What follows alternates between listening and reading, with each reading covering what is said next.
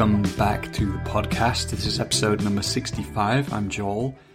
In this episode, I'm going to be talking with Zach Stein, and I'm wondering why did it take me so long to get him on the podcast. I've been a fan of his work for quite some time. Zach is a brilliant thinker. He is an educator, a writer, a futurist whose work focuses on education and social justice, and deeply through the lenses of developmental psychology and integral meta theories. He published a great book recently, Education in a Time Between Worlds. And in this podcast, we'll talk about this pivotal moment we are in humans' history where the old structures are falling apart. How do we orient ourselves? What kind of myths are becoming outdated? Zach likes to talk about the power of myth, and he'll talk about the hero myth and how that's becoming outdated. What kind of myths are emerging now that will empower us or aid us to move through these times? And he's going to give a pretty damning verdict on social media and the role that's playing in these times, in the breaking down of these times. If you've seen The Social Dilemma, you will, or if you haven't, you should. And if you have, you'll know what he's pointing at here. And so there's a lot in this podcast. We'll have more coming up soon that will focus explicitly on coaching. But I just want to bring you who I feel are the best thinkers out there that will give us a picture of these times we're in and the kinds of leadership and coaching and deep transformational work needed. And so I will bring in people who will speak about all aspects of that. So if you feel inspired, I'd love it if you share this podcast. I want to get the word out. So you can find the share button on Zach's podcast page on our website, coachesrising.com, on the podcast section there. If you're not in our mailing list and you want to stay in the loop, you can head to our website, coachesrising.com, chuck your name in the sign-up box you find there. And that's all I want to say. So let's dive in. Here's the podcast with Zach Stein. So Zach, great to be with you. How's things with you today? It's going pretty good. It's good. I'm happy to be here. Yeah, great. Just in our kind of preamble, in our little check-in, I was just explaining that, I think that you're bringing some important perspectives, I want to share the work you're doing and the way you're thinking about the world with our community, because it feels like we're entering into just times of disruption right now, and rapid acceleration of change and complexity. And so I'd like to talk with you today about how you're making sense of the world and what are we being invited to become and to practice in these times. So how does that sound? That sounds about right. Yeah, cool. Well, let me start by perhaps you could just share a little bit about the work you're doing, and how are you making sense of these times? What kind of lenses or frames are you looking through? Yeah, so I'm primarily a philosopher of education and a writer and a researcher. You know, I've got a network of collaborators and a variety of projects going. I began to see the connection between education, kind of writ very broadly, which is to say not just schooling, but this whole process of intergenerational transmission. I began to see that as related to issues of civilizational collapse, civilizational transformation. And so, my book, Education in a Time Between Worlds, came out last year, but it was actually written for this moment, in a sense. I was anticipating and actually already naming what is the case, which is that we are in a time between worlds, in a kind of, in a moment when the prior forms are obviously no longer viable, but the new forms have not taken shape yet. So it's a liminal phase. And so a lot of the work that I've been doing has been taking kind of big history approaches to positioning us. And so you can look at the time between worlds from a kind of medium historical lens, which you can say, okay, look at the history of the capitalist world system, right? As elaborated by people like Emmanuel Wallerstein or Piketty, right? When you're looking at these large swaths since the end of the long 16th century, where there's been these systematic kind of rollovers in the global hegemon and kind of dynamic changes in the nature of the distribution of capital and commodity supply chains and the dominant nation states and those kind of things.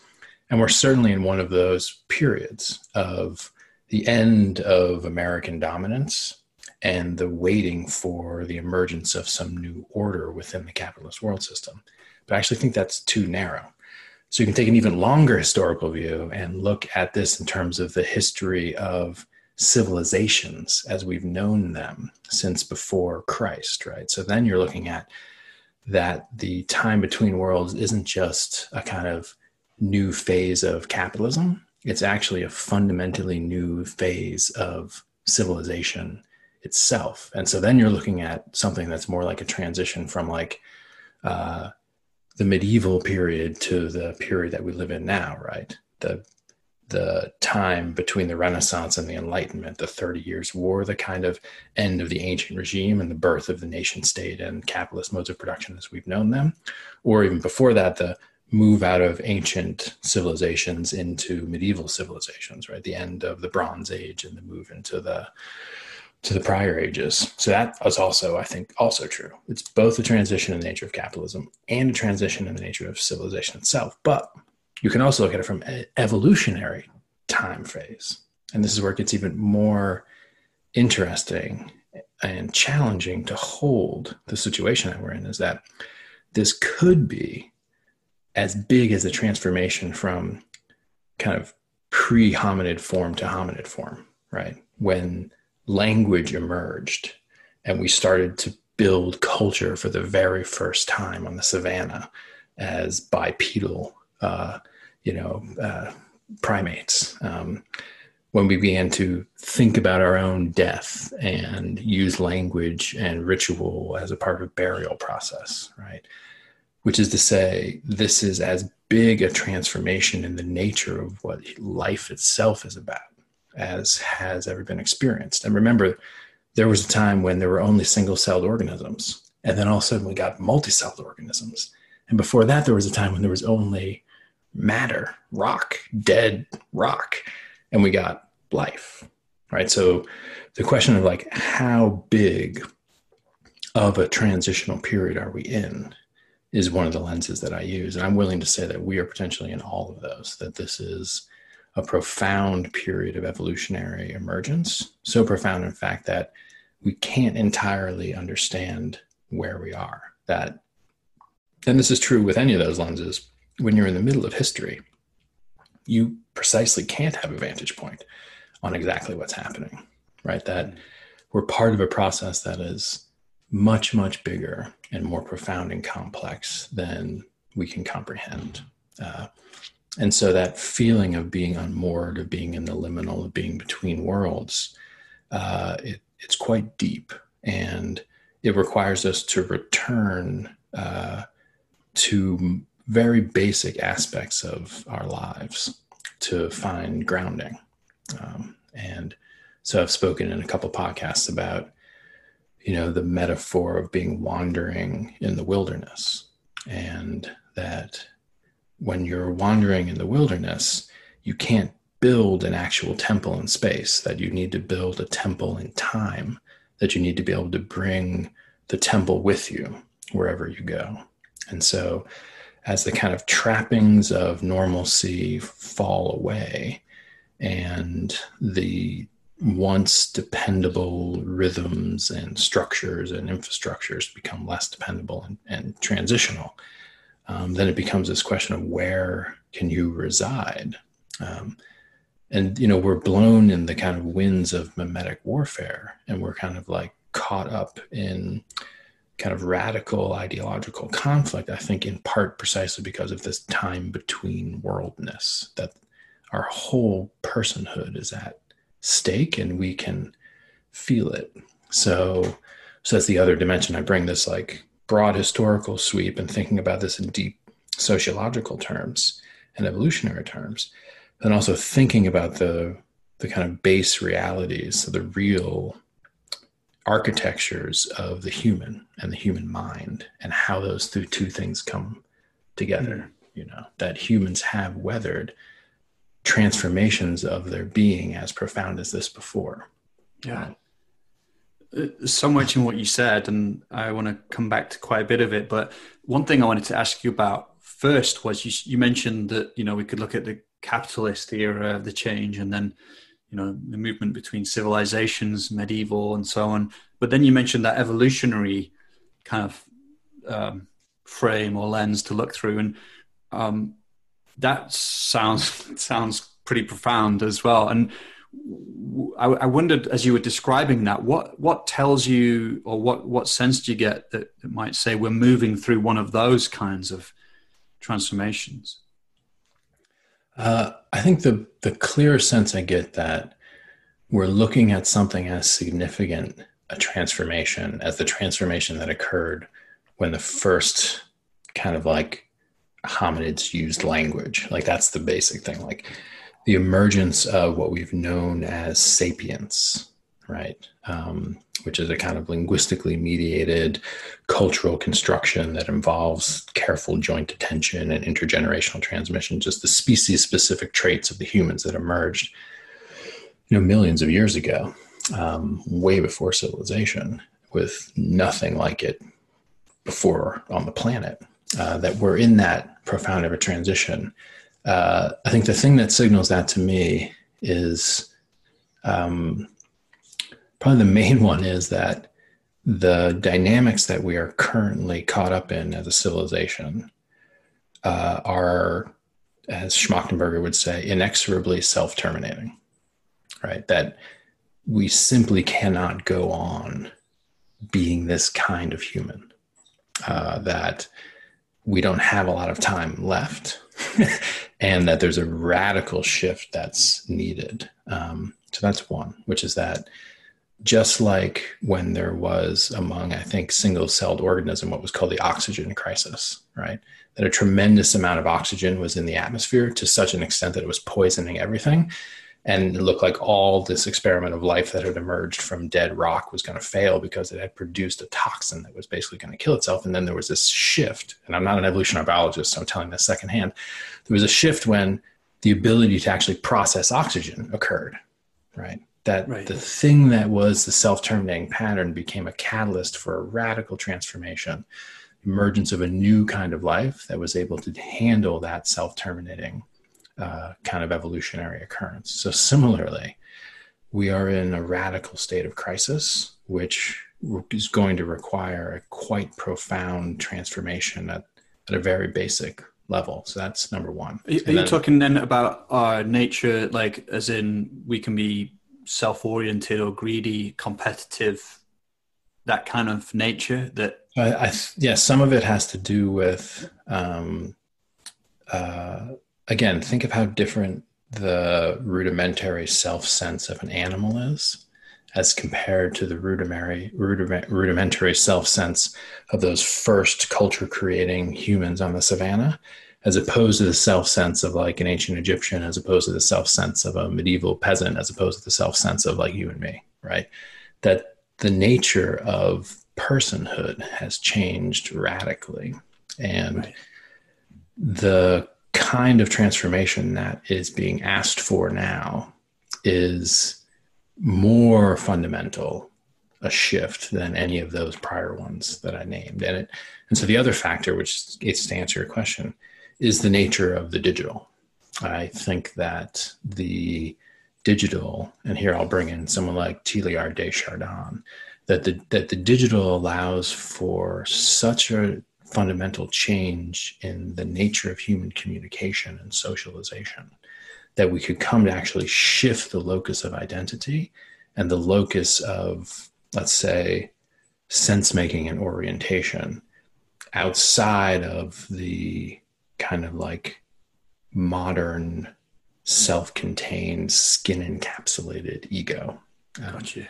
Yeah. And move into a form of kind of like collective being or collective intelligence and awakening. And so that would mean, yeah, quite a fundamental shift, and not something that's going to be, forged in the sunlight with everyone handing roses around. Like, this is going to be forged in a lot of darkness and pain and death. Like, these things only occur in the grips of the demands of life. Right. So those are the things that I'm seeing coming. And yeah, the nature of that transformation is the nature of identity, and the nature of what the species is, here to do.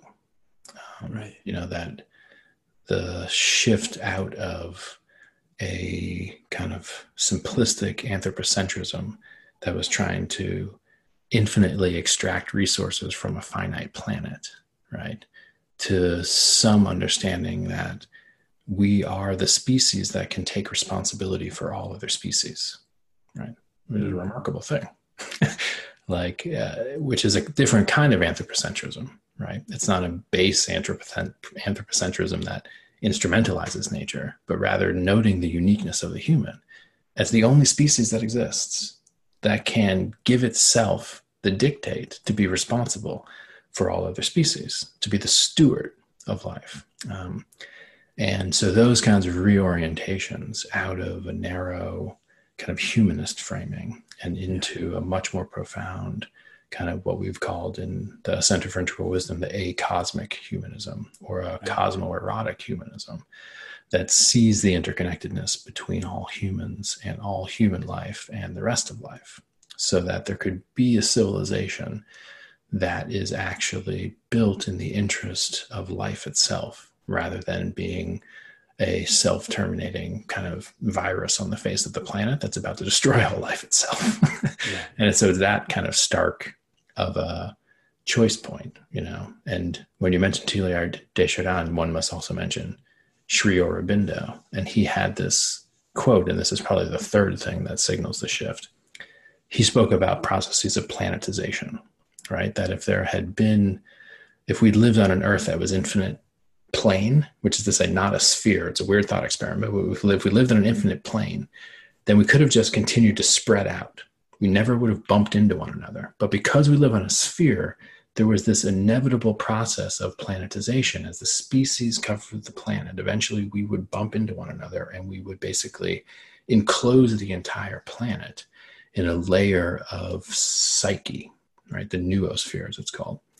But during that period of planetization, when we finally wrap the planet in our creations and in our thoughts, Aurobindo said, there's a race between heaven and hell, that it's actually at that moment when we have the opportunity to become what we might become, which is, as I described it, a species that can take responsibility for all of the species.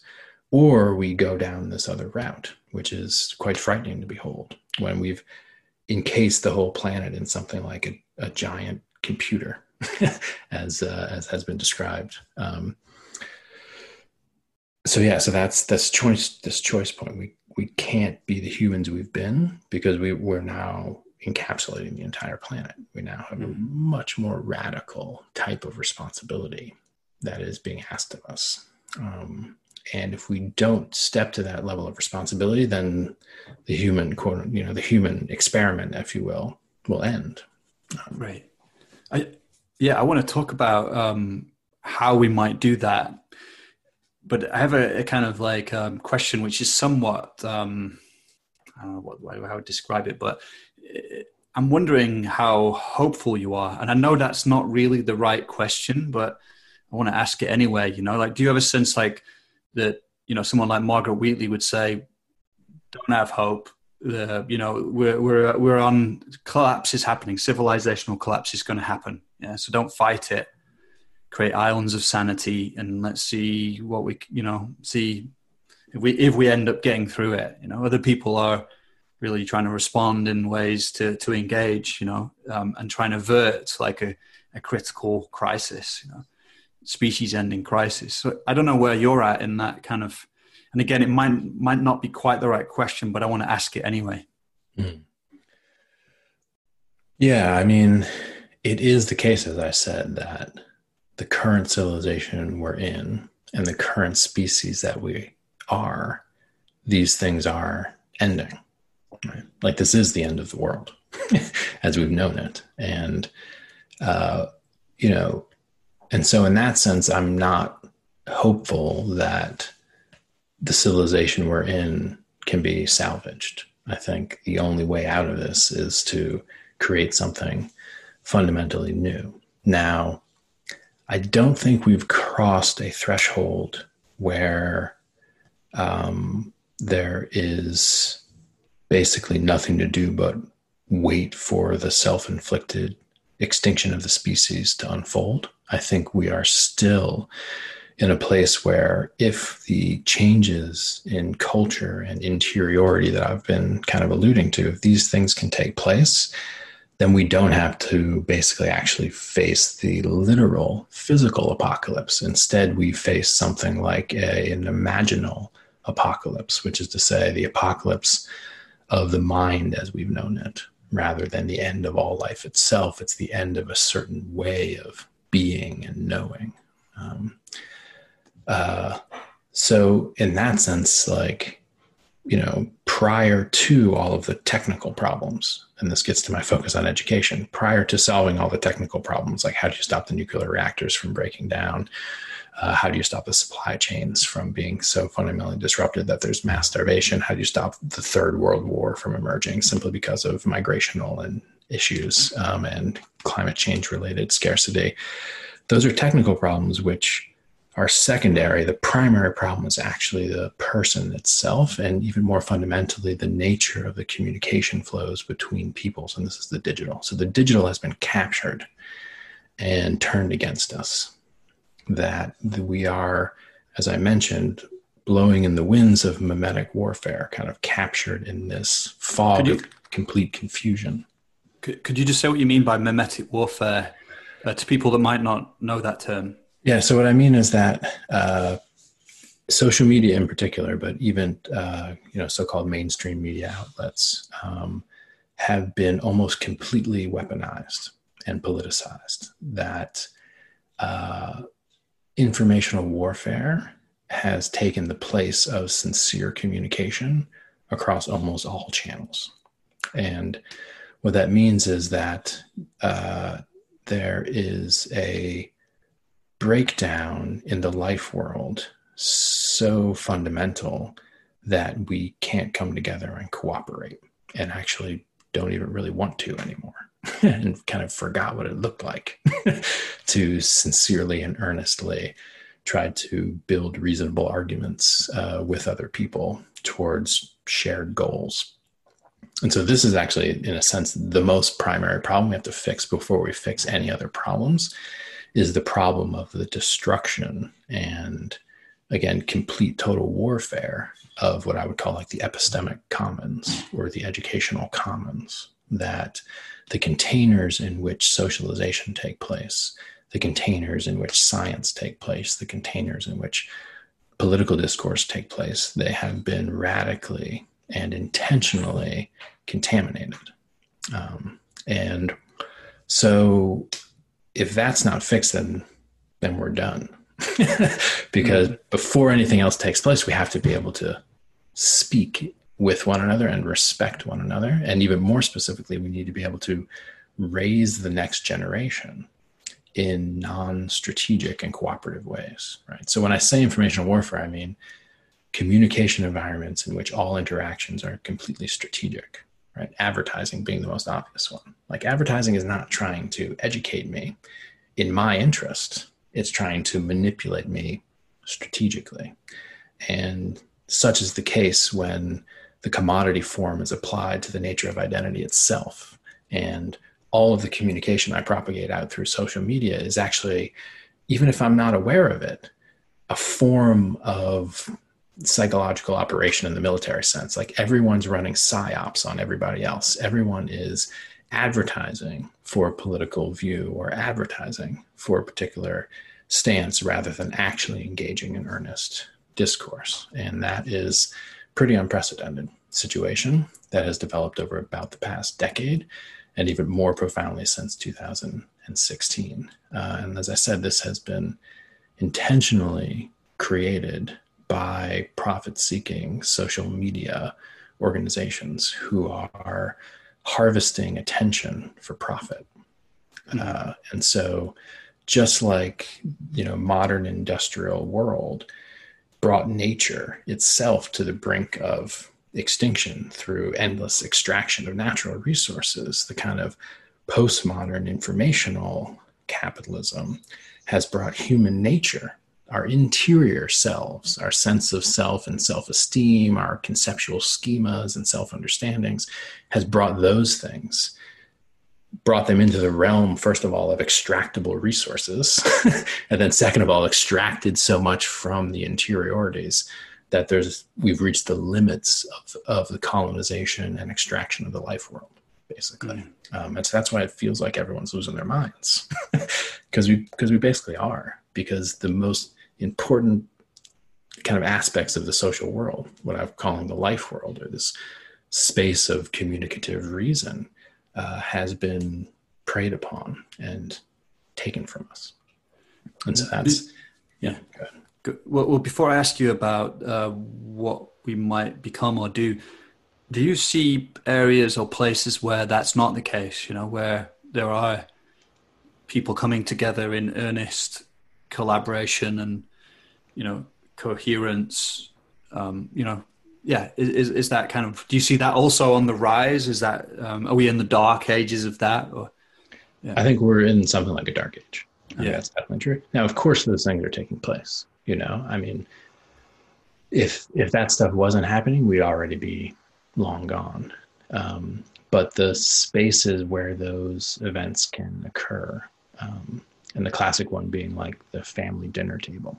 Right. Because I'm mostly concerned with this process of intergenerational transmission.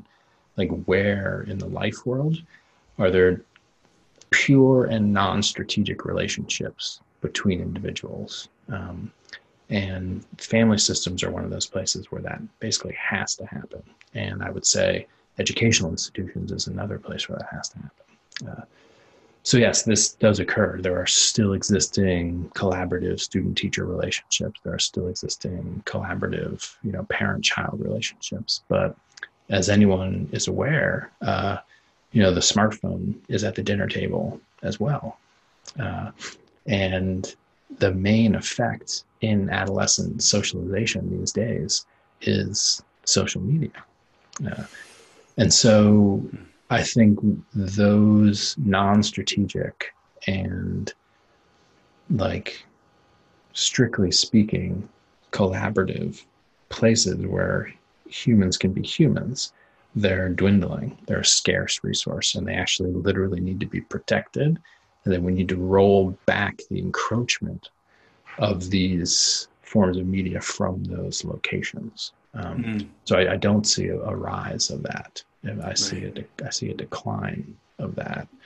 And yeah, I mean, it's still the case that participation on things like Twitter and Facebook are seen as a kind of civic responsibility. That if one withdraws from Facebook and Twitter and is not participating there, then one is seen as being somehow irresponsible or out of touch. And that is completely ass backwards, in my opinion, that we actually need to get into a situation where participating on those things is like smoking cigarettes or eating junk food. That, yeah, people can do that, but we know that this is bad for you, that in fact it is hurting you in a basic sense of, like, mental health. And here we've seen the statistics. I mean, it's just clear. There's such a strong correlation between social media use and adolescent mental health crisis and suicide in particular. And these numbers are quite striking and disturbing. And we also know that the, like, actual weaponization of information has been on an uptick, which is to say these things, billions of dollars are flowing in to the creation of disinformation campaigns and artificial intelligence bots that basically argue with people on social media platforms. And these stories are aware. We know that Facebook has manipulated people's news feeds as part of psychological experiments and continues to do that. We know that my news feed is completely different from your news feed, is completely different from her news feed, and that they're customized to capture our attention and to keep us addicted. Like, this stuff people know, but they kind of shrug their shoulders and they say, well, we have to use it anyway. And so it's akin to the situation like with cigarettes in like the 50s and 60s, where it's like, yeah, the data is mounting that smoking cigarettes is going to kill us. But there wasn't a reckoning until quite a bit later. And so I think we're going to look back at this period, if we're fortunate enough to be able to look back at this period, as a massive, massively irresponsible play on the part of, again, extractive informational capitalism that has, destroyed the minds of an entire generation. So this is, again, that's kind of like all of the stuff I said about self-terminating civilizational patterns and evolutionary transformation. All of that follows from this basic thing we need to fix. And as a philosopher of education, it seems quite stark and clear to me that if we don't clarify the conditions of socialization from predation and extraction and weaponry, then we won't have anything that looks like civil discourse or reasonable and self-reflective identity formation. We get people who've been basically captured by certain mimetic tribes and have become weaponized in social media space as propagators of informational tactics that were basically imposed upon them. So I've been hammering pretty hard on this because I think people are quite complacent here. And the question of what to do is a separate question. I don't want to confuse the digital, which I said is actually an evolutionary driver. Like, the digital shouldn't be confused with the technologies we have today. Right. That the technologies we have today have run interference on the possibility of the actual liberational technologies that are part of the digital. And so I'm not saying, I'm not anti-technology, I'm not anti-computers, I'm not even anti-social network creation through the digital. I am opposed to these very specific forms that have been referred to as like surveillance capitalism and things of that nature, which have taken the digital and made it into a particular kind of thing. And that particular kind of thing is destroying us at the very basic level of identity formation. No, I totally agree. And I'm just appreciating how lucidly you're laying that out. There's like a number of directions we could go in now. I'd love to hear perhaps you speak about how the digital can be part of our evolution. But I think I want to first ask you about, in your original kind of opening, you mentioned this temple in time, and you mentioned the imaginal apocalypse. And my question's forming as I say it, but I think I'm inviting you to speak about this idea of myth and the imaginal. What is that? And the idea of a temple in time is I don't know if we call it a metaphor, but it's something that immediately evokes a certain embodied possibility for me, as you say it. So perhaps you could talk about those things like myth, the need for myth in these times, and the idea of a temple in time, and the imaginal, how that can be a resource for us. What is that? Yeah. Right. Yeah. Totally. The basic idea here comes from archetypal psychology, like James Hillman in the lineage of Jung. And the notion is that experience is shaped by the psyche in terms of certain kind of root metaphors or archetypal frames, that every gesture, every speech act, the significance that it has can't be read off of the surface, that the significance of these things are deeper. They're in the root metaphor of self. They're in the root metaphor or archetype of who you are. and what those things look like, the archetypes or the root metaphor that give meaning to your life and experience, they look like little fragments of myth, right? They look like the most basic images within the imagination that frame the identity and the world itself. And could you give us an example, just to... Of course, yeah. Yeah.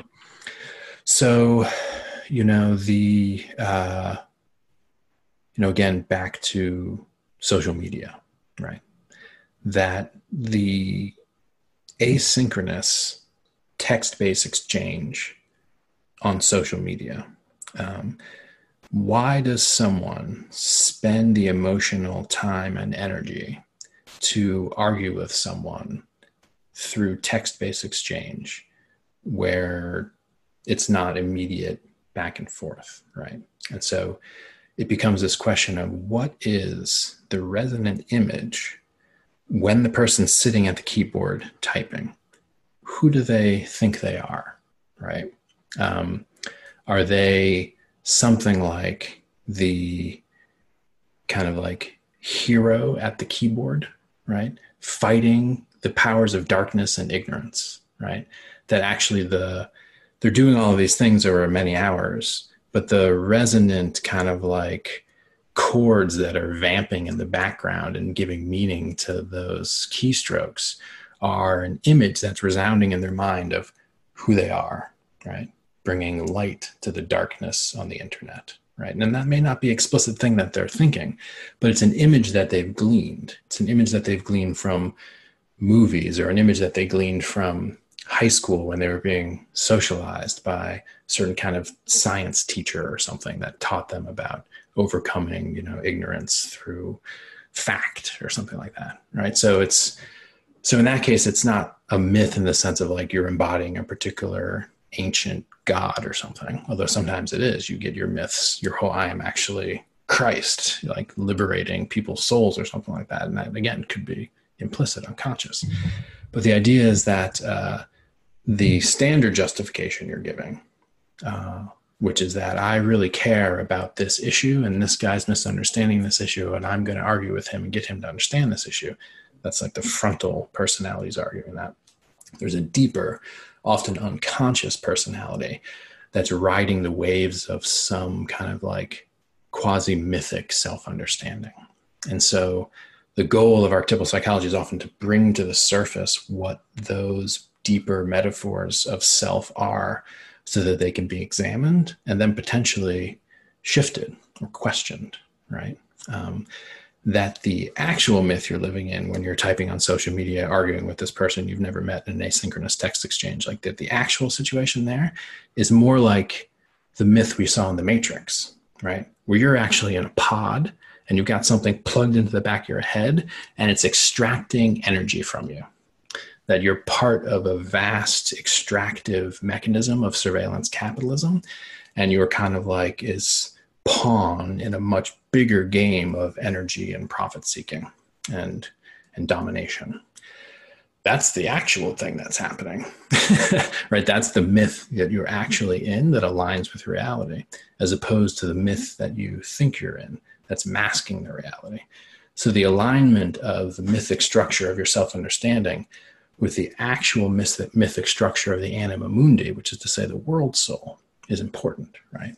Like, and so I talk a lot about how life is structured tragically, that in fact, the situation one finds oneself in as a human is one where everyone you love will die, you will die, there will be sickness, there will be suffering, right? That one of the basic patterns of life is a tragic structure.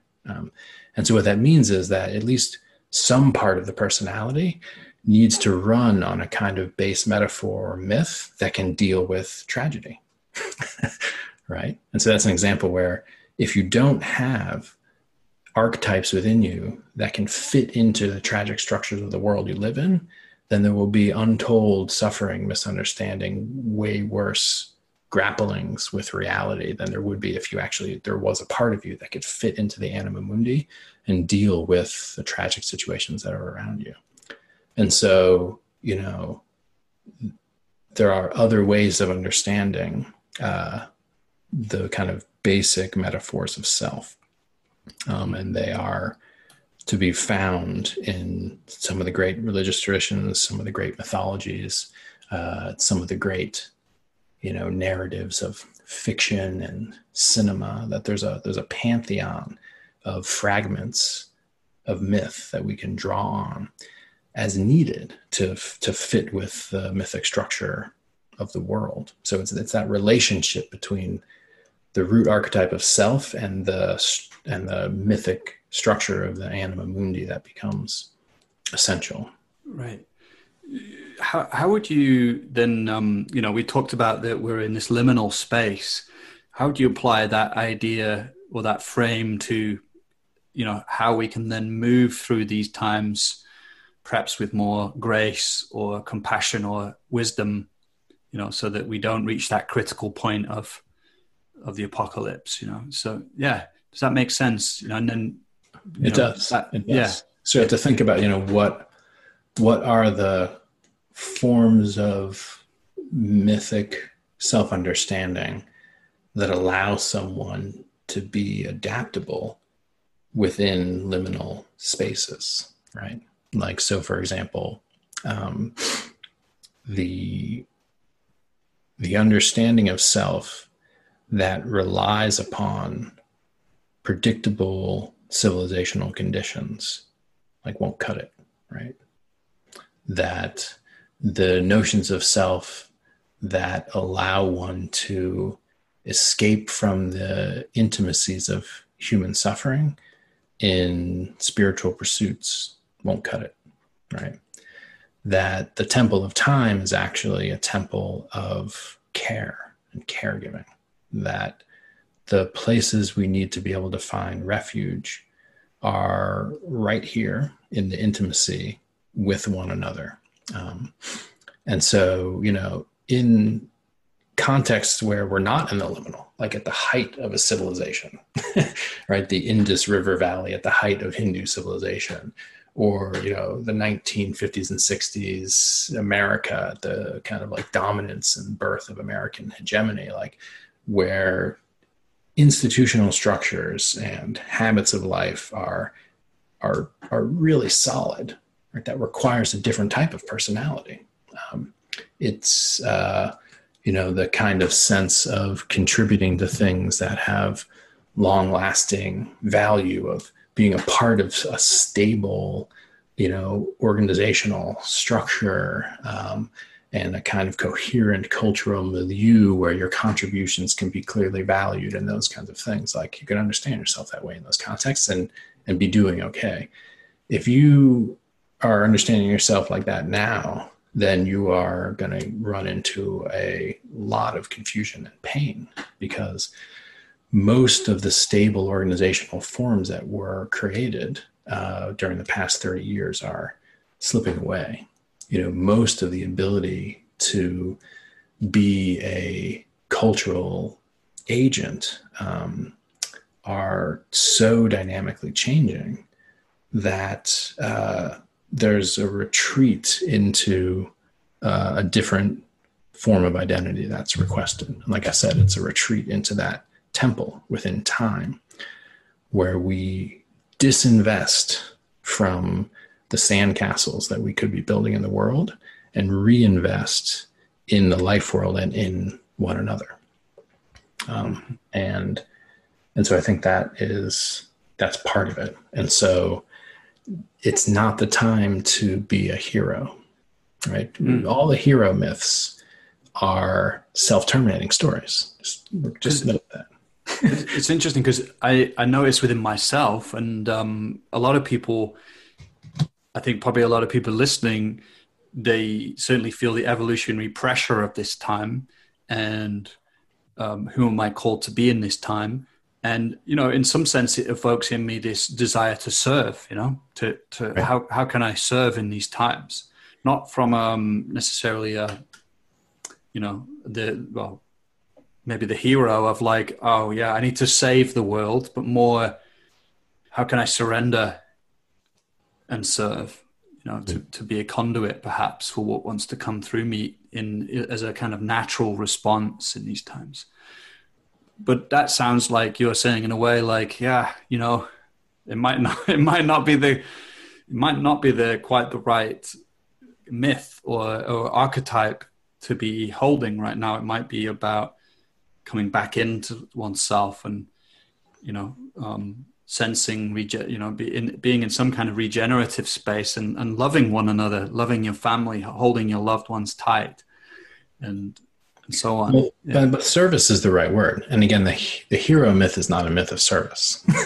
The hero myth is a myth of conquering the dark and chaotic forces and bringing order to an orderless world and kind of like triumphing over enemies and creating things of lasting and enduring impact. That's the hero myth. The hero myth is not about sensitive caregiving for the disabled, right? The hero myth is not about kind of like paying attention to the weakest and most vulnerable members of society as society comes apart, right? The hero myth is basically going to draw us up and out of the life world and into these meta-narratives about the broader, more significant things that one could do, way more significant than, let's say, looking after the least well-off, right? And so what I'm saying is that to kind of bring some of the things together, like precisely because the cultural environment has been completely disrupted by extractive informational capitalism, all of the meta-narratives that we would pledge allegiance to as part of our hero's journey can't basically be trusted. That, you know, when you basically do something heroic for the sense of re-representing it into social media as a sign that you're kind of have an allegiance to a particular politicized meta-narrative, that's the opposite of heroic action. It's actually working as a very sophisticated advertiser for Facebook.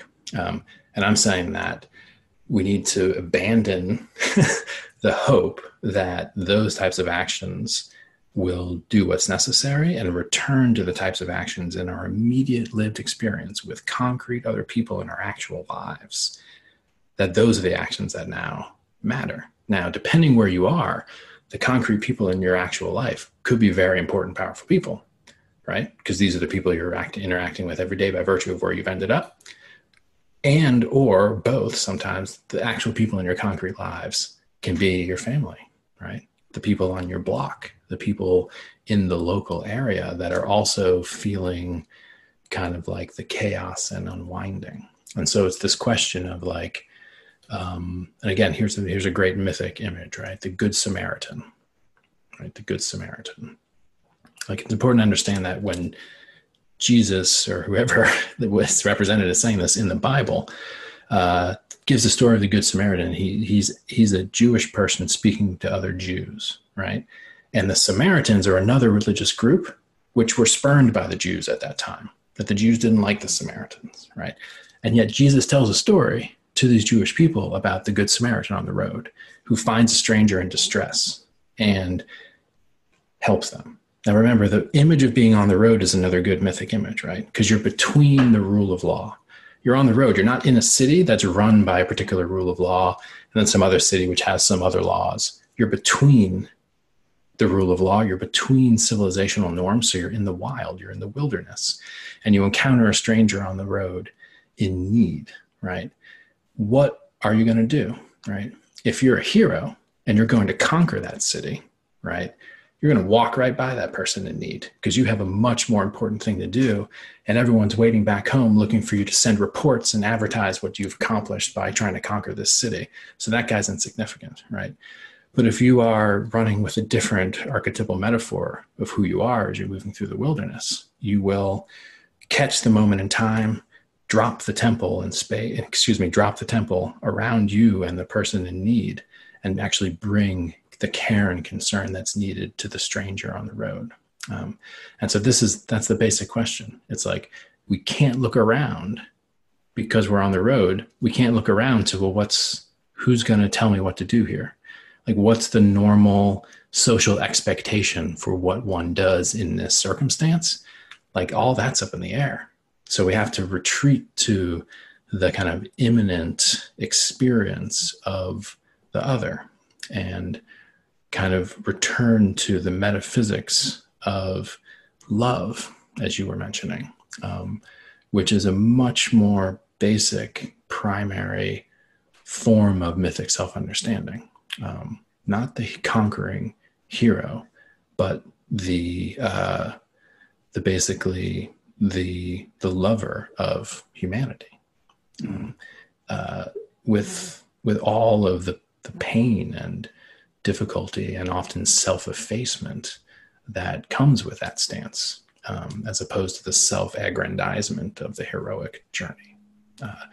And you know, Maslow talked about self-transcendence, you know, as this highest rung of human development. And he used this phrase, you know, you must find the altar upon which you will sacrifice yourself.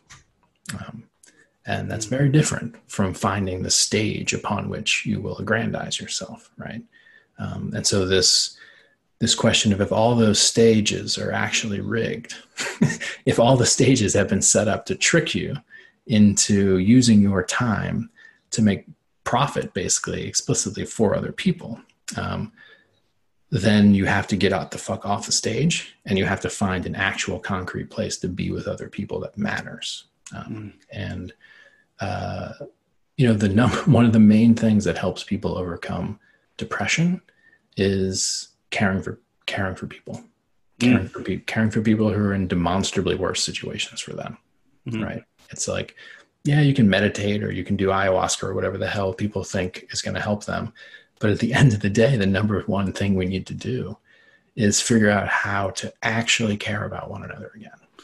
Just an example of that the other day, it's slightly different, but I was in a really difficult place, you know, very intense emotional experience and energetic experience. Anyway, I went into a, you know, sleep deprivation. I've got a little baby.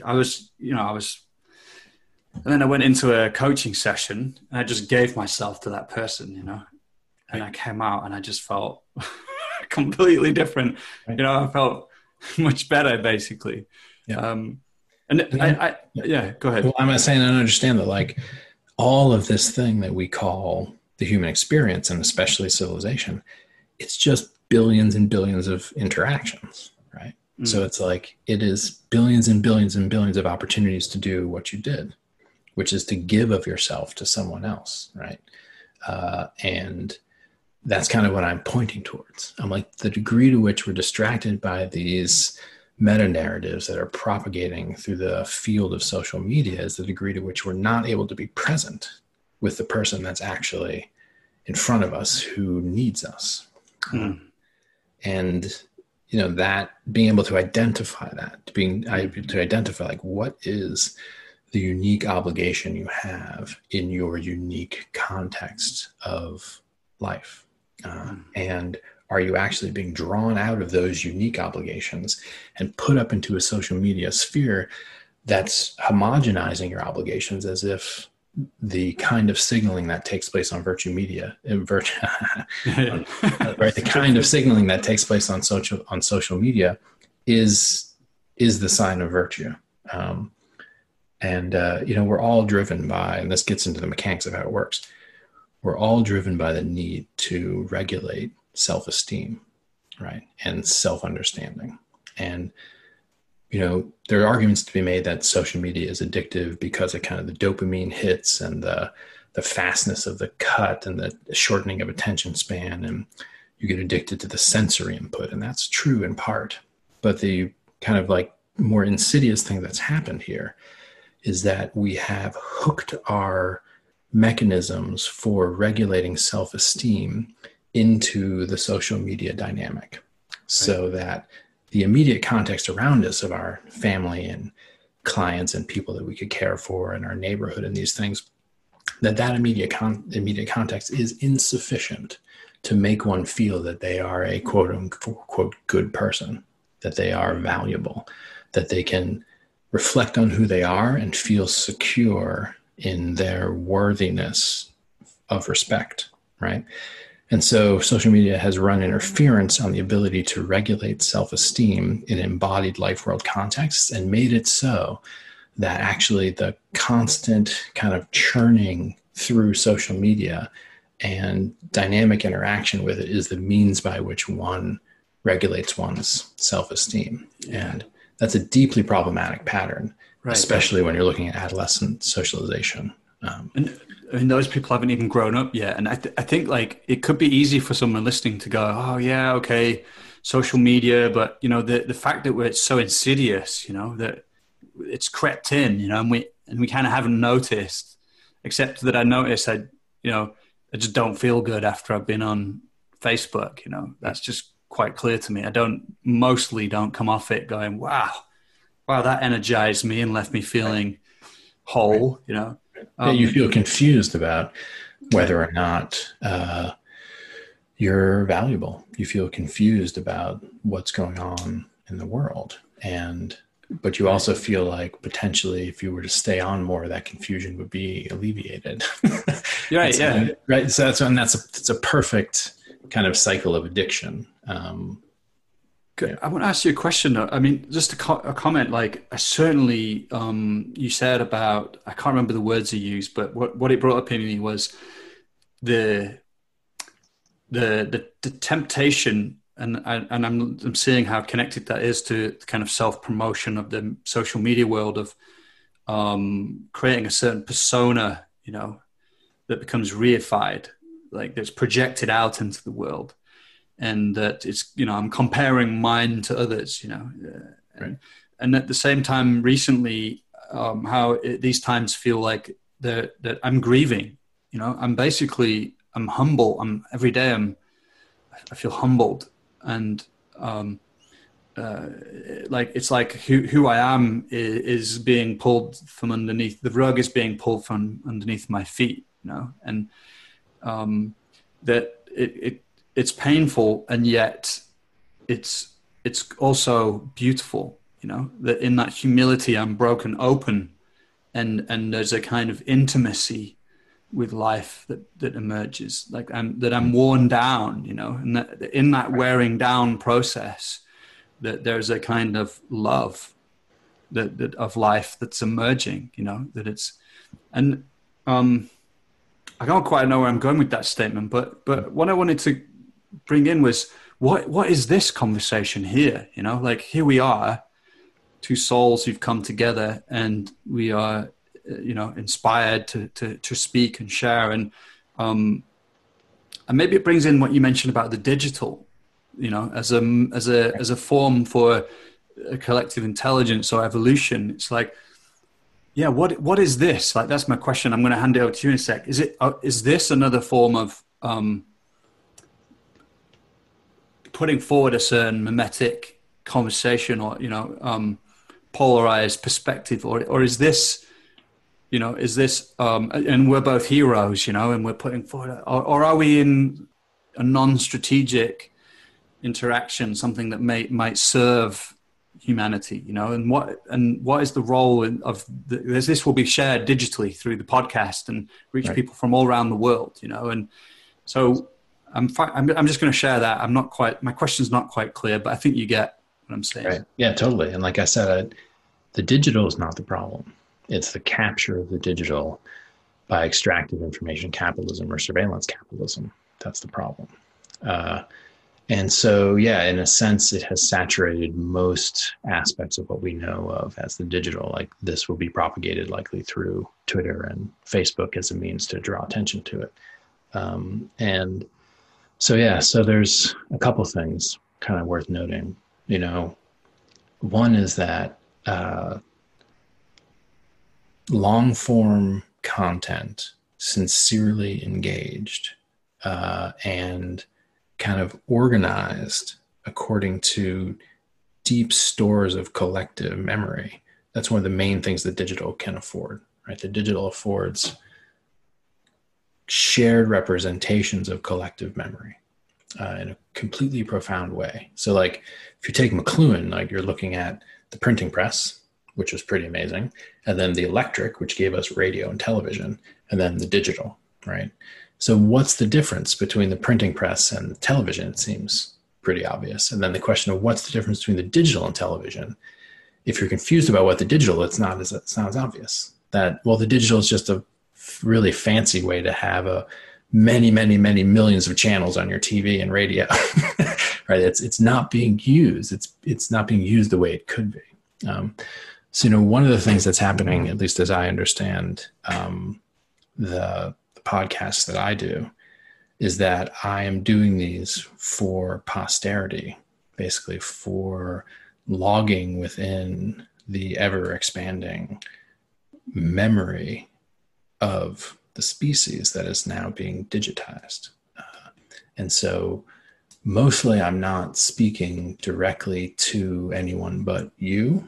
Like, I'm not holding in particular audiences, but I am trying to find a way to use these long form engagements like podcast to leave some kind of record, which will hopefully be more enduring than the kind of like hourly churning of social media news feeds. And so that's one of the things that's happening, is that, you know, hour-long discussions and reading books that, you know, that take days to read and things like that are being kind of, you know, access to these things, the attention spans to engage with these things are being downgraded. And so I never would say to people, don't use computers, right? But I would say use them in ways that actually bring forward the true potential of the digital. And one of those potentials is the ability to have massive, massive collective stores of memory. And so one of the things I feel that's happening in this conversation is just simply going on record. Like, we don't know how long these things will survive in the digital sphere, and we don't know years from now who will be able to listen to these things. So that's one bit, is that I'm trying to not get caught in kind of like 24-hour news cycle concerns, but to move the discourse up to deeper levels of conversation, deeper levels of memory. So that's, I think, one of the aspects. And then the other thing is that, you know, there's something miraculous because you're across the pond, as it were, you know? And so this idea of synchronous conversation mediated through these kind of broadband networks and these complex computers, like, there's something remarkable here. And back to that notion of planetization, where it's like the unbearable intimacy of planetary catastrophe is upon us, right? The unbearable intimacy of planetary catastrophe. And that's what this is. There's a digital intimacy that is possible. And it's precisely the kind of hits of that people get that keep them sucked into a lot of what is bad about the digital, that we feel the potential of it. We feel the potential of it, right, to bring everyone together and to have everyone brought together in such a way that what happens is then stored in memory forever, right?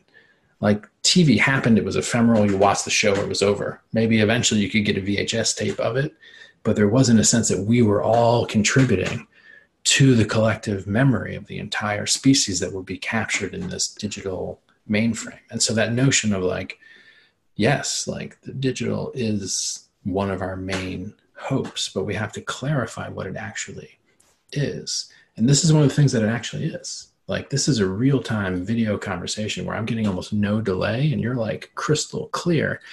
And it's like, whoa, this is a remarkable and intimate experience that is completely unprecedented in human history, where we can actually sit around a fire together and have deep, long-form conversations with people from completely different parts of the world. And so that potentiality of the digital is some of what is the reason I do podcasts, even though I know they're going to be up and circulated on social media and stuff. There's also this sense of like, yeah, but there's a potential in the digital to heal some of this and to bring us together. Yeah. Well, because I feel like there's a potential, and this might sound a bit grandiose, but for this conversation to be part of the evolutionary kind of emergent process, you know, that maybe that's what you mean, but it's like, yeah, people listen to this. Like I listen to other podcasts. I've listened to podcasts of you, and it inspires something inside of me. It evokes something inside of me. I feel a sense of inspiration, and that inspiration has a kind of evolutionary erotic charge to it, you know, that can kind of manifest down from the subtle into the conversations I have with people, into the way that I see the world, you know, so that there's something very profound about that, you know, and I, that's what gives me hope. And, you know, I see different groups of people emerging now who are exploring emergence, who are exploring the kind of sense making, you know, itself, which gives me. And so, yeah, I wanted to share that because I feel like there's something really beautiful about that, you know, that people will be touched. You know, I agree. And that's, again, like I said, why I continue to do podcasts, because it is a relatively unprecedented medium, you know, insofar as there's this massive log of them, and there's so many kind of diverse conversations that are happening across so many kind of cultural niches. And that, yes, you know, despite the kind of churn of extractive informational capitalism through social media, there is kind of, despite that, there's this growing set of resources and this growing kind of potentiation for radical evolutionary change. And I don't think we know what it looks like. Like, I don't think we've seen it yet. I think it's going to look quite unprecedented in terms of when the digital finally gets repurposed, and all of the stuff that's been laid down in the digital up to that point gets kind of like salvaged and brought up into a new fundamental form of human community. And again, that has a lot to do with these kind of like arguably almost incorruptible and perpetually sustainable forms of digital memory, which could collectively represent the entirety of human experience. So, you know, McLuhan talked a lot, using kind of Christian Catholic metaphors, about the digital potentiating the kind of like sublimation of humanity into the corpus mysticum, or the mystical body of God, right? And that the sense we have among transhumanists that we're going to all upload our consciousness into the mainframe is actually a kind of misunderstanding or literalization of something that is actually happening, which is that we are being brought up into the body of digital memory, which serves as something like the platform or the springboard for an evolutionary leap. And again, I don't know what that looks like, you know. Is it an artificial intelligence that has the capacity to teach us about what we actually are, right? Is it a form of digital networking, you know, that kind of creates a context of socialization that changes the nature of the human identity fundamentally and liberates a profound collaborative capacity and creative capacity that's completely unprecedented, right? Like, so I think there are other futures which are like ready to go. It's a question of kind of what the catalysts and tipping points are going to be for those things to kind of unfold and show the way forward. Yeah. Well, I know we're at the time we said we would finish, so I want to respect that, but I do have another question. So maybe if we can't continue, we have to do a part two at some point. But I can handle one more question and then I got to run. All right. The question is, like, there'll be a lot of coaches listening and just wondering, what you might say to people, you know, maybe there's an invitation to be made to people, you know, that might relate to the mythic, or, you know, how do we orient towards these times more skillfully? I don't know if there's something you might offer to people listening. I mean, a few things, right? I've said a few things that I think are relevant to coaches. You know, one of them is get off social media. Like that's, and encourage your clients to do the same. And the other is find a way to build the temple of care within time, which is to say, you know, understand the significance of the work that's done in the life world one-on-one. You know, don't believe that what the way forward is creating something massive and enduring. That in fact, the way forward is the integrity and love that can be repeatedly created in these ephemeral interactions, right? And so it's kind of like a revaluing of the nature of the work, right?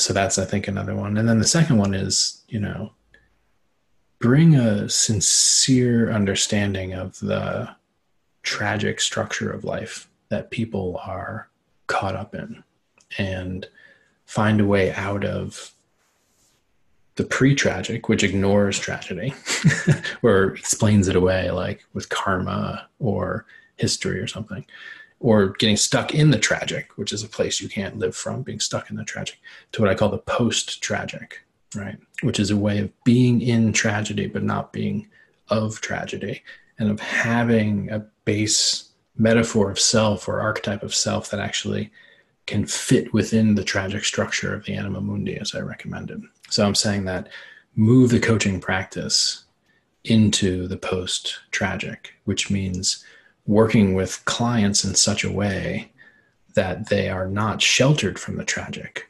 or have a way to escape from the tragic, but can actually embrace the tragic structure of the world with care. And so that often isn't going to look like strategies for efficiency and ways to get flow states and ways to achieve more success. It actually looks like, as you mentioned briefly, you know, how to be humble, how to learn from mistakes and suffering, and how to continue to give care and love, even in situations of extreme duress, which many people are going to be finding themselves in, increasingly so, as the economic and other situations unfold. So it's kind of like also a change in the value of the work, but a reorientation of the work away from the things that would have been appropriate when we weren't between worlds, which is like building companies and doing all that stuff. And I'm not saying this doesn't need to be done, but I'm saying like that stuff is going to be demonstrably less important in the coming years than this other capacity set of, the non-heroic archetypes of self that allow you to slow down when you're on the road and be the good Samaritan. Instead of speeding by people who need care and help on your way to heroically triumph and building some sandcastle somewhere. Those would be my kind of abstract, but rather heartfelt recommendations. Mm. Yeah, it's beautiful. Yeah. Thank you. Thank you so much, Zach. Yeah. I would just want to appreciate the generosity and the breadth and the scope of this conversation. And I've been feeling like I want to get off social media for a while. I'm going to go downstairs now and block it on my phone. Good. Totally. One at a time. And I've succeeded. I've succeeded one person at a time. Getting off of there, you know. Good luck with that. Good luck mm-hmm. with that. All right. Here you are on the other side of the podcast. Thanks for listening. Again, if you feel like sharing this, I'd really appreciate it. If you feel like leaving a review, if you're not on our mailing list and you want to stay in the loop about the things we're doing, then you can head to coachesrising.com and you will find a sign up box there. And yeah, I hope this podcast inspires you, touches something inside of you. For me, there's just something palpable taking place in these times. The more and more I speak to people out there in the world, the more I'm hearing certain themes and messages and hearing on the front line of how in certain places things are really changing and in other places they're not, you know, in terms of the way we are consciously being in relationship to others and business and leadership. So yeah, I'm hoping to bring all of that into this podcast more in the coming weeks and months. Be well. I'll be back again soon. Bye.